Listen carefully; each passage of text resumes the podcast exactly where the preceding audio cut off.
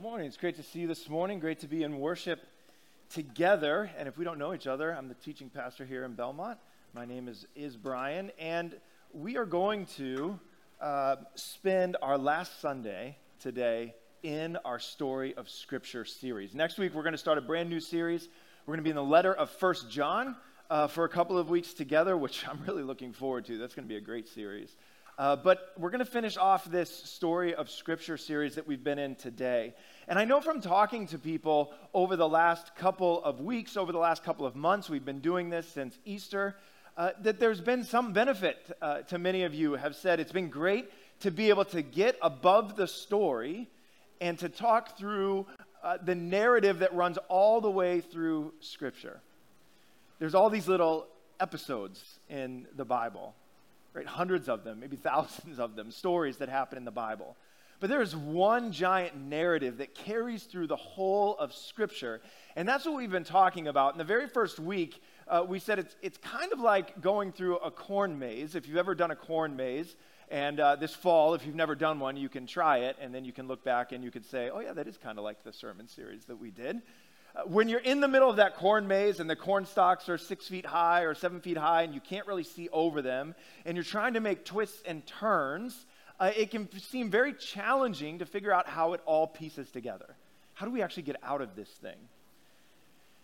But if you go online and you get the drone view of the exact same corn maze, all of a sudden it's very easy to see the path that runs through the whole. And so often we come into a certain text on a Sunday morning of, of Scripture, and it feels like we're, we're down in it, which is a good thing. We're in the middle of that maze. But it's hard for us to be able to pull back and say, okay, how does, how does the letters in the New Testament fit with the law in the Old Testament? How do all these things weave together? And so that's what we've tried to accomplish a little bit over these last couple of months. And the thing that we've said over and over again that I hope you'll hang on to is that the Bible is 66 books, 1,189 chapters, and is one story. The first week after we said that a couple of months ago, uh, someone, someone came up to me and, and said, uh, or, or I heard somebody said to somebody else who came to me and said, uh, yeah, but, but how many stories really are in the Bible? and, I, and I get it, right? I get there are a lot of different stories in the Bible. But, the, but there is one giant narrative that runs through the whole. And so that's what we've been talking about. We've said that in order to really understand the narrative, we need to understand how our Bible is organized. Now, I haven't made you do this in weeks, all right? Some of you know what's coming. This is the last Sunday, and I want you to hang on to this. I want you a year from now to be able to say exactly how your Bible's organized, right? So we're going to do this one last time uh, Justin was preaching a couple of weeks ago, and he called these Pastor Brian's lottery numbers. All right, these are not my lottery numbers. This is how your Bible's organized. Uh, the second he said it, I'm like, it does kind of look like that, doesn't it? All right. So here we go. Everyone, clap with me. Here we go. Repeat after me. 5, 12, 5, 5, 12. 4, 1, 21, 1. 5, 12, 5, 5, 12. 4, 1, 21, 1. All right, give yourselves a hand. That was good. It was excellent. All right. Uh, and we've said that throughout this, so 512, 5512, right? Five books of the law, those first five books, the books of Moses, the Pentateuch that they're called, 12 books of history, followed by five books of poetry or wisdom literature, they're called the five major prophets, and then 12 minor prophets. And I, just a reminder that major and minor does not refer to their importance or what level of baseball they played. It refers to their length, is really all it refers to. The major prophets tend to be longer, minor prophets shorter, but their messages are of equal importance. You take those 5 and 12, those 5, 12, 5 prophets, major prophets, 12 minor prophets, you have to pick them up. Actually, the five books of poetry, too. 5, 5, 12, you pick all those up and you drop them into the books of history chronologically, that's when they get written. And so sometimes that's a bit confusing because if you're wondering when the minor prophets are written, you got to go back to the first 12 to figure all of that out. Categorized by genre, not necessarily chronological. Then you get to the New Testament, we have four Gospels the life and ministry of Jesus, one book of church history, the book of Acts, 12 letters, which Andrew did a great job talking to us about, or 21 letters, I mean. Andrew did a great job talking to us about last week. And then there was one, right, which we're going to talk about today. We've said this that the story of Scripture is God with us so that we can be with Him. We're going to see the culmination of that today in this one book of prophecy, which, by the way, is also a letter. We'll talk about that. You have 21 letters in the New Testament. You really have 22 because the book of Revelation is also a letter, but it's different. It's also prophecy, which the other letters are not prophecy. And so we'll talk about that today. I've got to be honest, coming to the book of Revelation, I mean, I, there's just no possible way that in the time that we have today, I'm going to be able to give you a proper treatment of the 22 chapters in the book of Revelation. And as I've been preparing this message and, and to talk to you this morning, I've found it actually more challenging to condense the book of Revelation into one Sunday morning sermon uh, than some of the longer passages that we've done, whether that's 12 books of history or five books of the law. This to me is more challenging than that. And coming into the book of Revelation, too, there's, there's this dynamic that I think takes place in the church that also makes it interesting to try and come together and prepare one single sermon, one single talk around this book. The book of Revelation is unique in the way it's been, I think, treated throughout the history of the church. And it seems like people go one or two ways on this book. Uh, recently, I've been watching. Uh, it's no secret that I, I enjoy a good athletic event, and there's a lot. Of, it's the time of year that there's there's a lot of finals going on, and so you have the NBA finals, and you have the Stanley Cup finals, and you have uh, yesterday the, the European Champions League final, right? There you go, Jonathan. I'm trying. I'm trying to, to broaden my scope, all right? So yesterday you had that final, and all of these things that are that are that are happening around the world. And I suppose you could apply this too to like a, a giant concert or event that's on TV. Uh, you look in the audience and there's, you see two kinds of people that in the, in the audience at these kinds of events that, that make me just kind of say, wow, I, I, can't, I can't believe that's happening at that event. One, the, the masses of people I don't pay attention to. But sometimes they'll show people courtside in the seats that cost, you know, tens of thousands of dollars. And while they're sitting courtside at these giant events, or they're sitting, you know, right behind the, the hockey players, and the, eh, they're, they're just on their phone. And like they're, they're, too, they're at the front row of Taylor Swift, and they're just on their phone, like, like it's not like that big of a deal, and they're, they're better than it, they're over it, right? And, and so, and like there's that side. And I, that, I'm like, well, why, why do they get that ticket, right? Why do they get it? Uh, I'll never forget in 2007, we had an assistant coach for the Celtics that attended Mount Hope. All right, he's still an assistant coach in the NBA, and he had one ticket left to the game that um, that the Celtics won the NBA championship that year. He had one ticket left, and he gave it to a guy that was attending our church that's, at that time who was a New York Knicks fan. And I was like, why? Like, why? Knicks are not involved in this. Anyway, they're both from New York, whatever. So there's those people. The Knicks fan when the Celtics win the championship. And then the, the camera will switch to someone who's like, you know, too old to be doing this, to be honest. And they're painted like green head to toe and they have a giant chain on with like the logo of the team and they have some sort of hat on and you can it just feels like that that their entire life revolves around this this team and maybe a little bit too much. It's just too much and they're over the top and they do whatever they can to get on camera and they're leading the crowd in cheers. And i'm like so the, the on the one side i'm like you need to pay a little bit more attention and on the other side i see that person and i'm like all right take it down a notch right and I honestly feel there's something similar with the book of Revelation that happens in the church. Because some people don't know what to do with this book, they just don't know what to do with it. And so they just keep it at a distance. And, the, and if that's you, because that honestly, if you want, you want, me to be honest from the stage, which you probably do, uh, that's the way I would lean is when it's not 100% clear, I just kind of say, ah, I don't, I don't, I don't know. But people like me, we need to pay more attention to the book of Revelation. And then there's some folks in the life of the church that I mean, everything that happens. The, the town of Belmont passes a new zoning ordinance, and they're like, it's just like in the book of Revelation, right? And you're like, all right, it's not just like in the book of Revelation, okay? So there has to be, there has to be some sort of, of balanced understanding a, around this prophecy. Honestly, uh, I'll say one other thing. Honestly, as I've gone through the book over the last couple of weeks, um, we need to spend more time here as a church. We need to spend some more time here.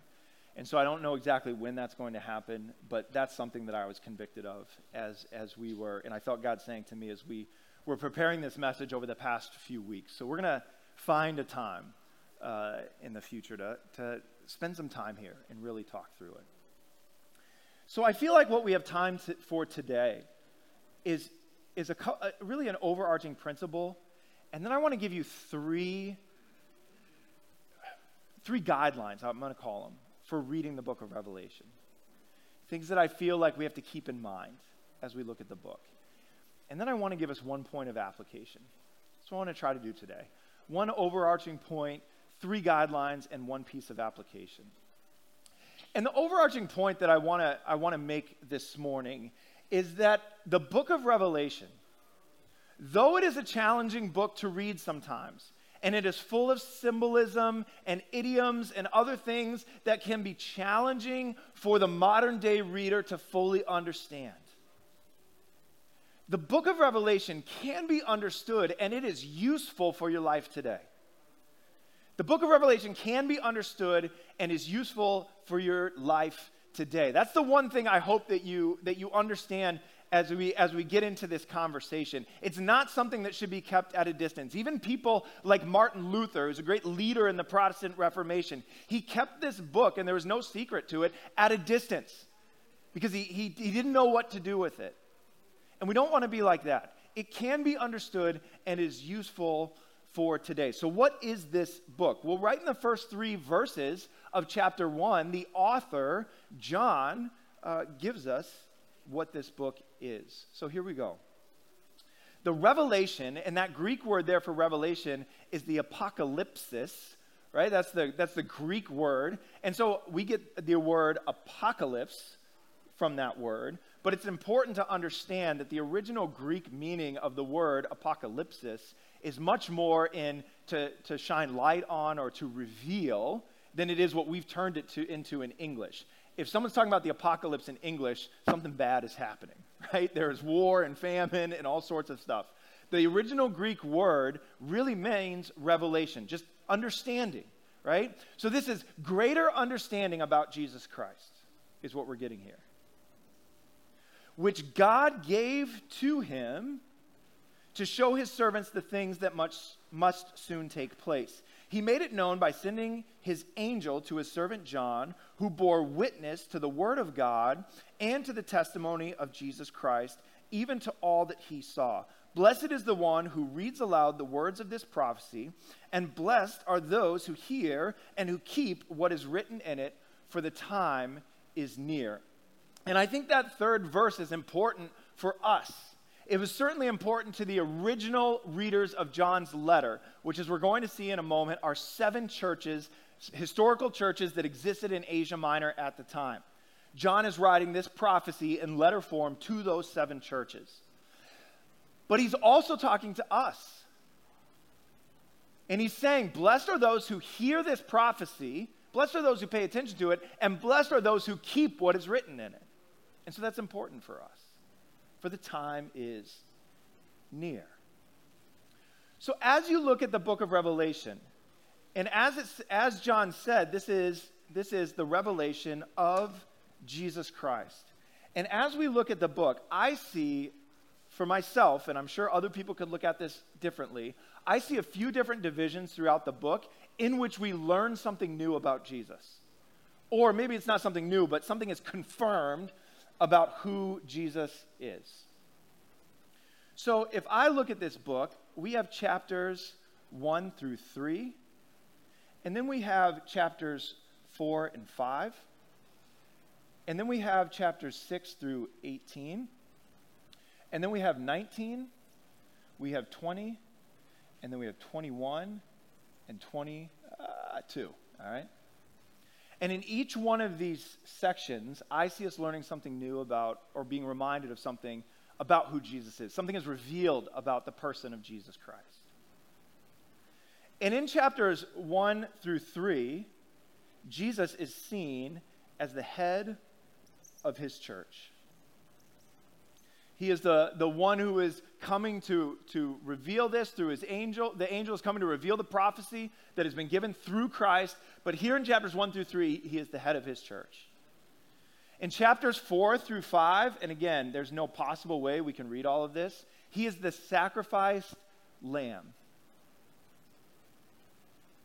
In chapters 6 through 18, and this is you know, in here, there's a lot of imagery that's challenging. Jesus is judge over the earth. He is meting out God's justice on the earth in chapter 6 through 18 at the end. In chapter 19, he, he is the returning king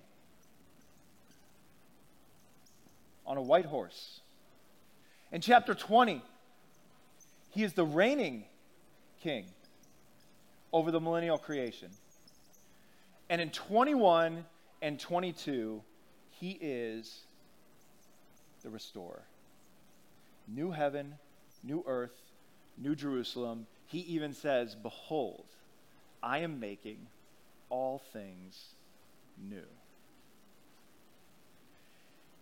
I don't know many books of the Bible that include at the very beginning their own outline, but the book of Revelation, lucky for us, includes an outline because Jesus comes to John as he's, John, if you don't know, is he is um, on the isle, a small island called Patmos, and he is, he is there imprisoned on this island, and that's when the revelation comes to him. And one of the things that Jesus says to John early on is he says, Write this down. Write down the things you have seen those that are, and the things that are to take place uh, metatauta, after this.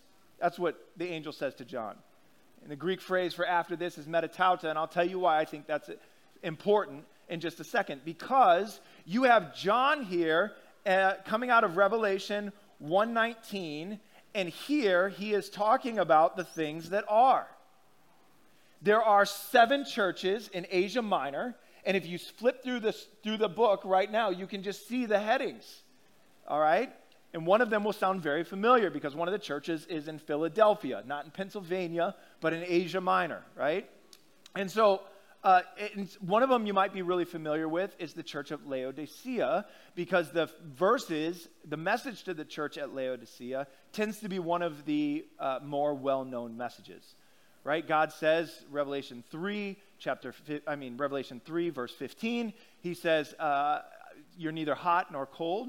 Because you're lukewarm, I'm going to spit you out of my mouth. Maybe you've heard that verse before.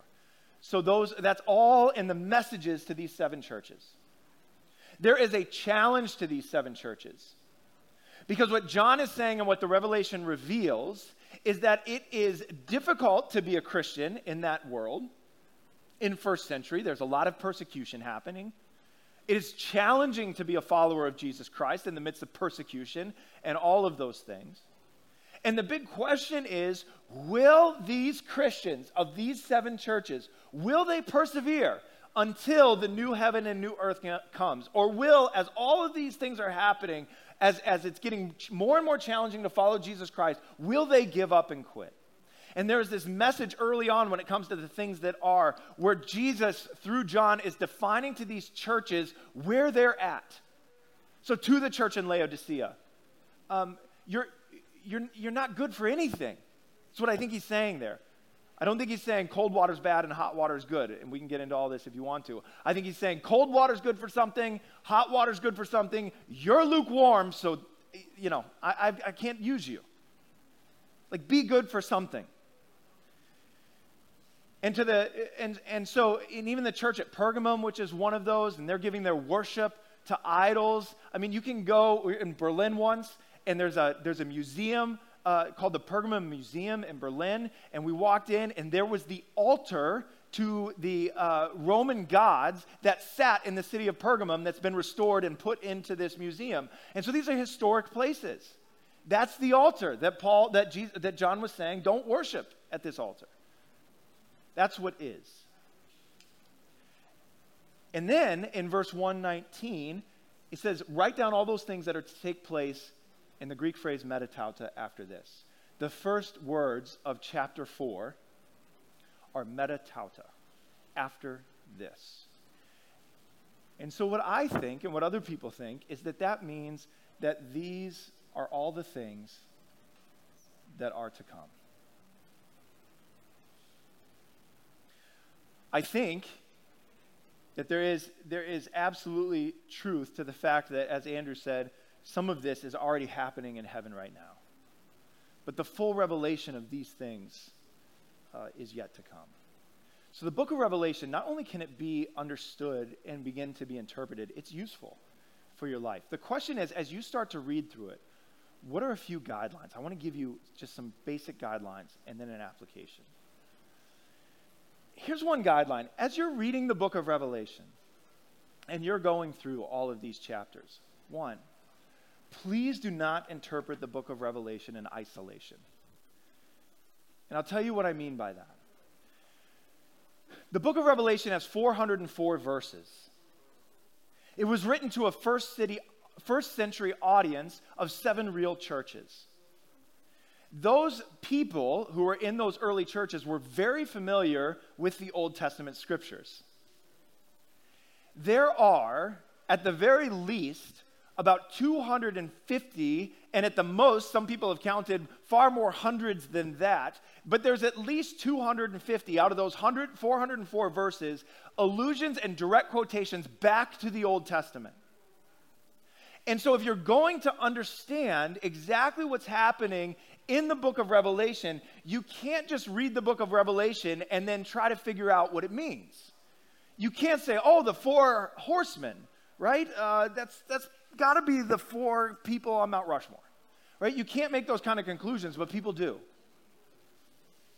You have to go back and understand that, that this was this all the prophecy, all the metaphor is grounded in the Old Testament.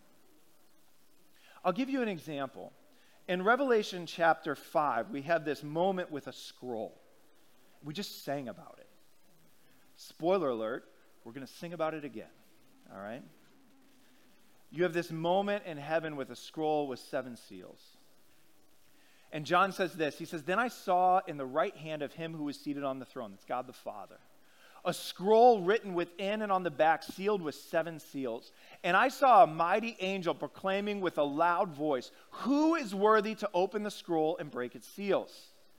And no one in heaven or on earth or under the earth was able to open the scroll and look into it. And I began to weep loudly because no one was found worthy to open the scroll or to look into it. And one of the elders said to me, Weep no more.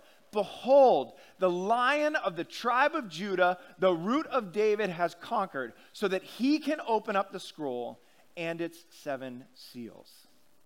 It's such an amazing picture. But to understand it, you have to, you have to begin to go back into the Old Testament and to start and look. Probably a good place to go is Daniel 12. Many of you know the book of Daniel. You got the fiery furnace, you got Daniel in the lion's den, but many of us stop there. The second half of the book of Daniel is all prophecy and visions as they relate uh, not only to the to the God's people then in the next coming years, but to the end of time. And at the very end of Daniel, in book of chapter 12, the angel that's speaking to Daniel tells him to seal everything that's been written until the end of days. And so some people look at that and they say, now this, that's the scroll. God gave this vision to Daniel. Daniel says, I don't fully understand this. And it has been sealed since that moment. And now you have somebody that can open it up and reveal the revelation that God has given. And so, unless you understand what's happening in Daniel 12, it makes it really hard to understand what's happening in Revelation 5. But to the first century audience of these seven churches, this would have been an easy connection. they would have known this. There's this story in Jeremiah chapter 32 uh, about property transfer and Jeremiah is redeeming property from one of his relatives. And in order for that redemption of property to take place, there are scrolls with seals that are created and then handed back and forth. And so some people have said, well, if you look at Daniel chapter 12, you get this idea that's part of the revelation, but maybe there's also this like this property element to it, that it's ownership of the universe and that no one can can unbreak these scrolls and claim ownership. And I kind of like that interpretation too, but that also finds its interpretation in Jeremiah 32. And some people say, you know, in current Roman times, when this was written, you needed seven witnesses to transfer property. So maybe that refers to the seven seals. All I'm saying is, none of those are necessarily 100% definitive, but you can't understand what the scroll is unless you're understanding what's already been written. And that brings me to my second point, second guideline. Revelation, what must mean what it meant. And what I mean by that is it's not going to mean something today that it didn't mean to the original hearers of the letter, the original seven churches. So you have to, you can't just take the, the um, allegory, you can't take the metaphors, you can't take the idioms and just look around the world and try to apply them. Somebody at the beginning of, of uh, well, someone a couple years ago sent me a, a sermon from a pastor in California, and they were very excited about it. And the pastor was looking in the book of Ezekiel, which also includes a lot of um, apocryphal prophecy. And the pastor was going through and, and was saying, you know, well, this clearly in the book of Ezekiel refers to Vladimir Putin. And this clearly in the book of Ezekiel refers to Iran. And this clearly in the book of Ezekiel. And I just don't know how you can draw those kinds of conclusions so definitively we have to first say, well, what did it mean when Ezekiel wrote the book? What did it mean to the original hearers? Now, then, how can we apply that in our world today? So it's not going to mean where it, what it's, it's going to mean what it meant. And where you're not sure what it meant, be humble. Be humble. You get to something like, like the reigning king who reigns uh, over the over the the new creation for how long? Does anyone know? I hear a lot of mumbling. There you go. Someone knows. All right, thousand years, right? Now, you have very different understandings. Good Christians disagree. They love Jesus, they love God's word, they disagree. Some people, and I would lean this way, believe that this 1,000 years refers to a literal time frame. A thousand years that Jesus is going to rule. Some people, some Christians, would say, well, uh, we think the thousand years more refers to the time period that we leave, live in right now, from the resurrection of Jesus Christ until the time he returns. That the thousand years isn't like real a thousand years, it's a time period in which we live right now. Very faithful Christians who study God's word believe both of those things. What happens is is that one group says, "You know what? Those people that don't believe this is really a thousand years, that it's some time period, they don't take their faith seriously." And I was listening. I was listening to um, a teaching as I was preparing for this sermon, and I really appreciated this pastor. I never heard of him before. He was doing such a great job with the book of Revelation. He was strong on a literal thousand years and he said, he said, every amillennialist I've ever met, that's amillennialist, that means time period. You don't believe in the literal thousand years. Every amillennialist I've ever met doesn't take the book of Revelation seriously. See, then now I have a problem with that. Because it's not true. And so we have to be careful. We have to hold these with humility to say, you know, I've sat with people that have an amillennial view and I, and I hear them out and I say, I can see how you get there. And then I sit with people that have a literal thousand year view, and that's the way I lean for sure. And then I say, I, I can see how you get there. And we have to be careful that we're holding some of these things with humility. There are places in the book that we are told exactly what things mean. It happens in chapter one with the seven lampstands equaling the seven churches. There's seven lampstands in chapter one, and John says, These are the seven churches. clear. But there's other things that aren't so clear. And we have to hold those things with humility. In chapter 5, this is what happens, right? When Jesus, that, by the way, I didn't even say it, but the lion of Judah, the root of David, the way you understand that that's Jesus, Old Testament. And when Jesus had taken the scroll, the four living creatures and the 24 elders fell down before the Lamb, each holding a harp and golden bowls full of incense, which are the prayers of the saints. So you have these 24 elders around the throne of God. Some people think it refers to the 24 priests that were set up in 1 Chronicles chapter 24 that were representatives, representatives of the people in worship.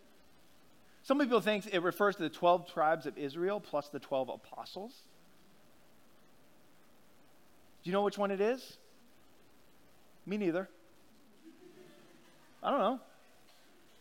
I mean, it could be either. But you know what the truth is?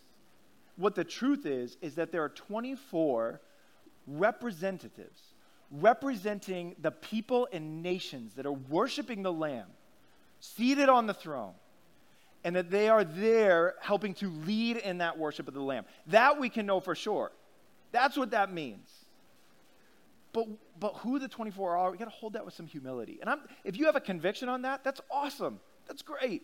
But just hold it with humility. Here's the final thing. And if I'm honest with you, I think this guideline is the most vital. As you read the book of Revelation, allow your heart to worship Jesus Christ. That is why this book is written.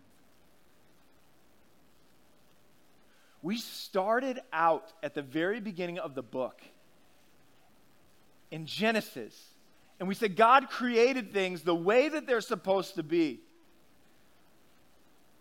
And then it was broken, and it is broken, and nothing is the way it's supposed to be. And I don't have to spend that much time convincing you that the world is not the way it's supposed to be. Uh, my guess is you feel that every single moment of every day in your family relationships, uh, in your work relationships, when you watch the news, you can just see something's wrong. It's broken with the world around us. And the question is, who is it that can restore things to the way that they are supposed to be? And as you walk through the book, we realize that God did not leave us on our own to figure that out, but He takes the lead as He makes covenants with Abraham and with Moses and with David and the new covenant that He makes through Jesus Christ in His death and resurrection. And then we see in the book of Revelation, as we come to the book, that there is only one who has the ability to unseal the scroll and to roll it out and to make creation back to what it was supposed to be. And it's the one who comes as a judge, and the one who comes as a king, and the one who reigns, and the one who is ultimately the restorer of all things the way that they should be, and that is Jesus Christ.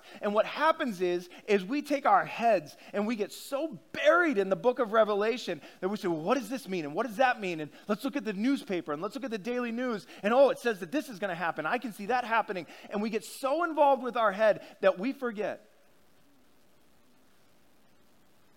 that the reason John wrote, the reason God gave this to John in metaphor and pictures is that our hearts might be overwhelmed and consumed with the glory of the God who loves us and of his Son who reigns and restores supreme. That's why it's given us to us in this way.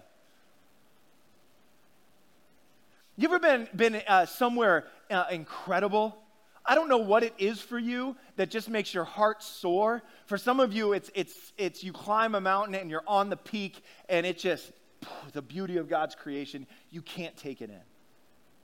Some of you, it might be getting away from the city lights and seeing the stars. Some of you, it's sitting on the ocean's edge alone and just taking all of that in. Some of you love to, to walk in, like maybe it's the symphony or it's a beautiful piece of art, and, and you don't need to explain all of it. You just have to sit there and take it all in. And when you take it in, your, your soul is lifted up and your heart begins to worship. And the worst thing that can happen is someone can come along and say, Well, you know why I don't like this piece of music? Because it's written in B flat, and B flat is not the right key that this song should be in, right? It just destroys it.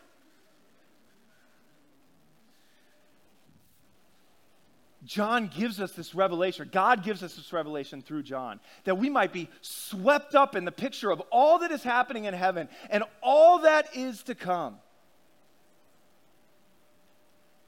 And if we don't allow our hearts to be led into worship, then the book is not doing what it's designed to do in and through us. Because the reality of the book is this the reality of the book is that it's going to be harder to follow Jesus before it gets easier. That's the reality of the book.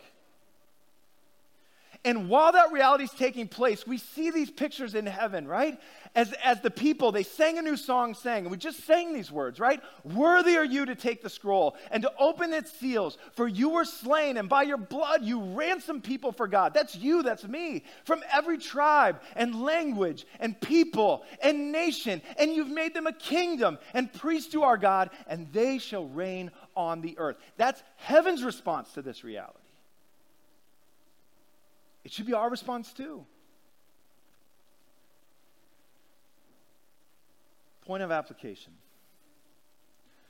And I'm going to invite our worship team to go ahead and start to come back up if they would.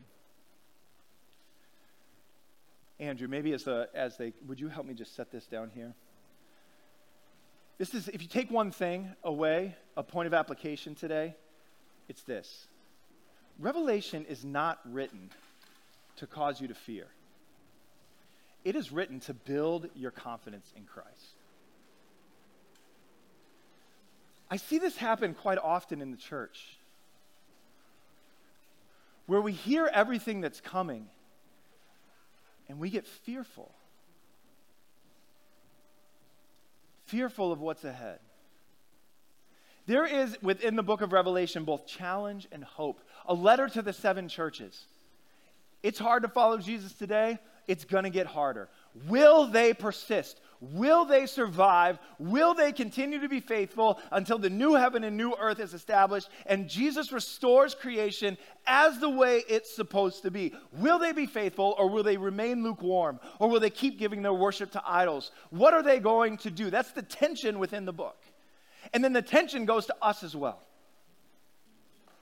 What are you going to do?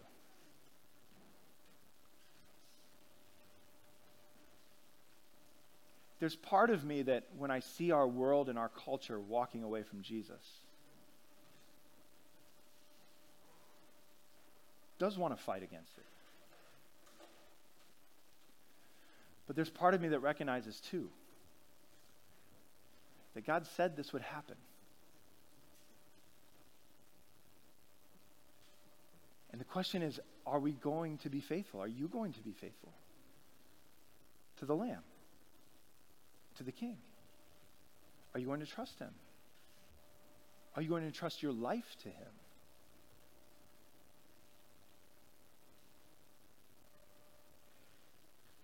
Revelation 6 through 18, I mean, it gets harder and harder to follow Jesus. That time is coming. Another time people have different views on is the tribulation time. I don't want to get into all of that and the years and, re- and when that all takes place. But I know this about the tribulation because Jesus says it in Matthew chapter 24. It's going to be worse than any other time in history. I don't know how else to put that lightly. That's what the scripture says. It's going to be the hardest time that the world has seen. You think about all the hard things that our world has gone through. That tribulation time will be harder. the world's going to move in that direction.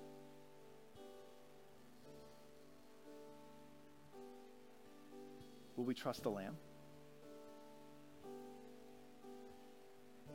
Yesterday, I was at a, a um, graduation party. A guy came up to me. In March, he went for a cancer scan, clean. Doctor said, Your cancer's gone. Last week, he went for a cancer scan. It's everywhere. And the doctor said, You have two months. So he came up to me and he said, You're, you're a pastor, right? I said, Potentially.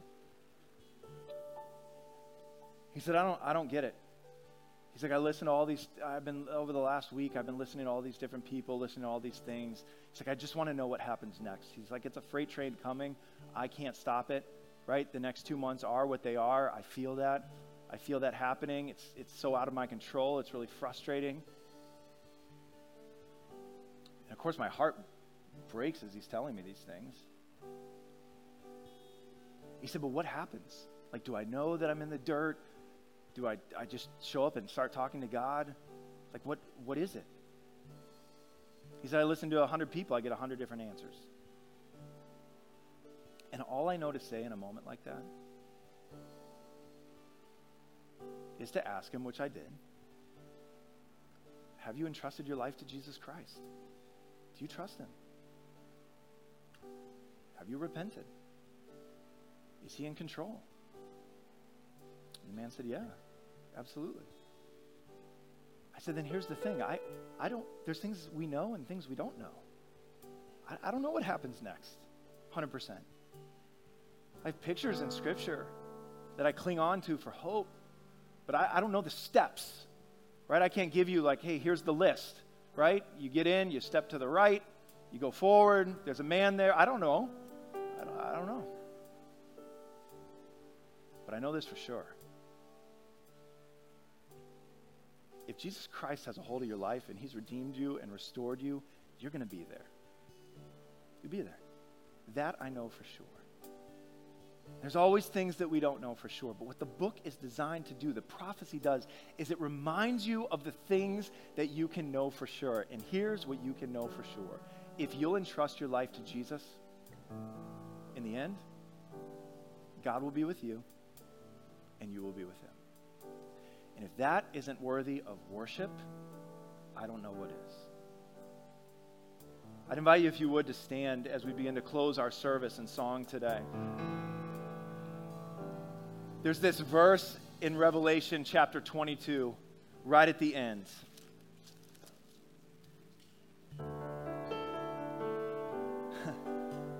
Jesus says, listen to these words, the end of the book. Jesus says, I have sent my angel to testify to you about these things for the churches, for you, the seven churches that received this letter, and you, the church today. I've sent these things for the churches, for I am the root and the descendant of David, the bright morning star, the Spirit and the bride. Do you know who the bride is? The bride is the church. That's, that's us. The Spirit and the bride say, Come. Return, Jesus and let the one who hears all of these things, that's you, that's me, let us say, Come, Lord, come quickly. And let the one who is thirsty come.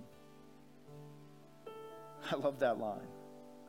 Let the one who desires take the water of life without price. So I don't know where you are this morning, but if you're a follower of Jesus Christ, as we worship in this moment, it's our opportunity to say, Come come quickly and to thank God for who He is. If you're thirsty this morning, if you don't have that relationship with Jesus Christ, this is your opportunity to begin it. And you can start by worshiping Him, thanking Him for who He is, receiving forgiveness for your sin, beginning relationship with Him.